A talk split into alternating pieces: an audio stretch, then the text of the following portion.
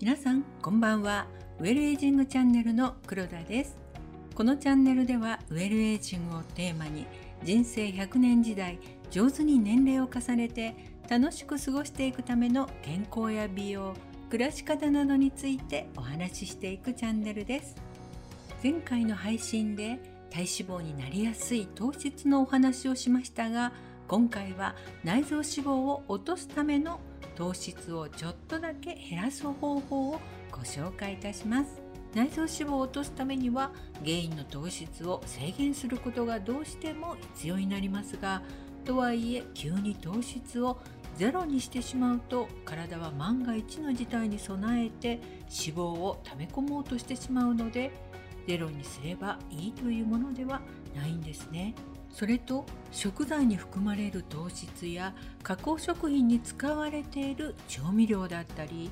糖質が含まれたものはたくさんあるので実際にゼロにするのは難しいんですよね。でも毎日の食生活で糖質をちょっとだけ減らすことで内臓脂肪を落とすことができるんです。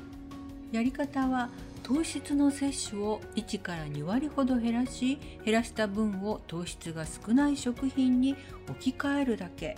ご飯で言うなら一口から二口分を減らしてその分を肉や魚卵乳製品などのタンパク質で補うという食べ方です。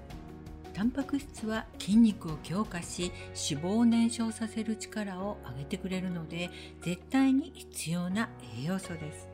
それとさらに内臓脂肪を効果的に落とすためには食べる順番も大切です。ポイントは糖質を多く含む主食の炭水化物を最後に食べることです。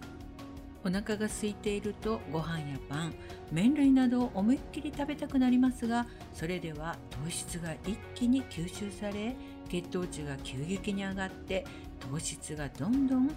肪になってしまうからです。最初に食べた方がいいのは肉や卵魚大豆製品などのタンパク質です。そしてタンパク質の次に野菜や海藻きのこなど食物繊維を多く含むものを食べるようにします。同時に食べても OK です。食物繊維は糖質の吸収を緩やかにして血糖値が急激に上がるのを防いでくれます。そして最後に食べるのが主食の炭水化物ですがおかずで満腹気味になってご飯が食べきれない時は無理せず残すことです。あるいは最初から少なめにしたりお茶碗を小さめのものに変えるのもいいと思います。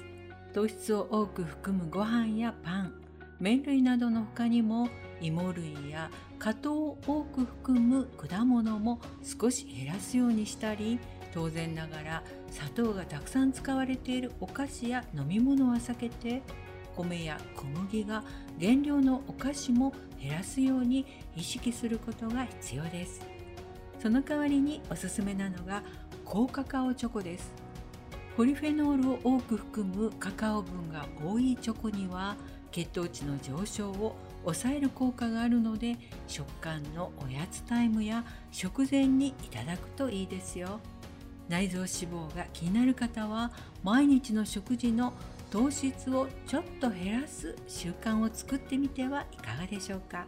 早い人で3週間ほどで変化が現れてきますよ。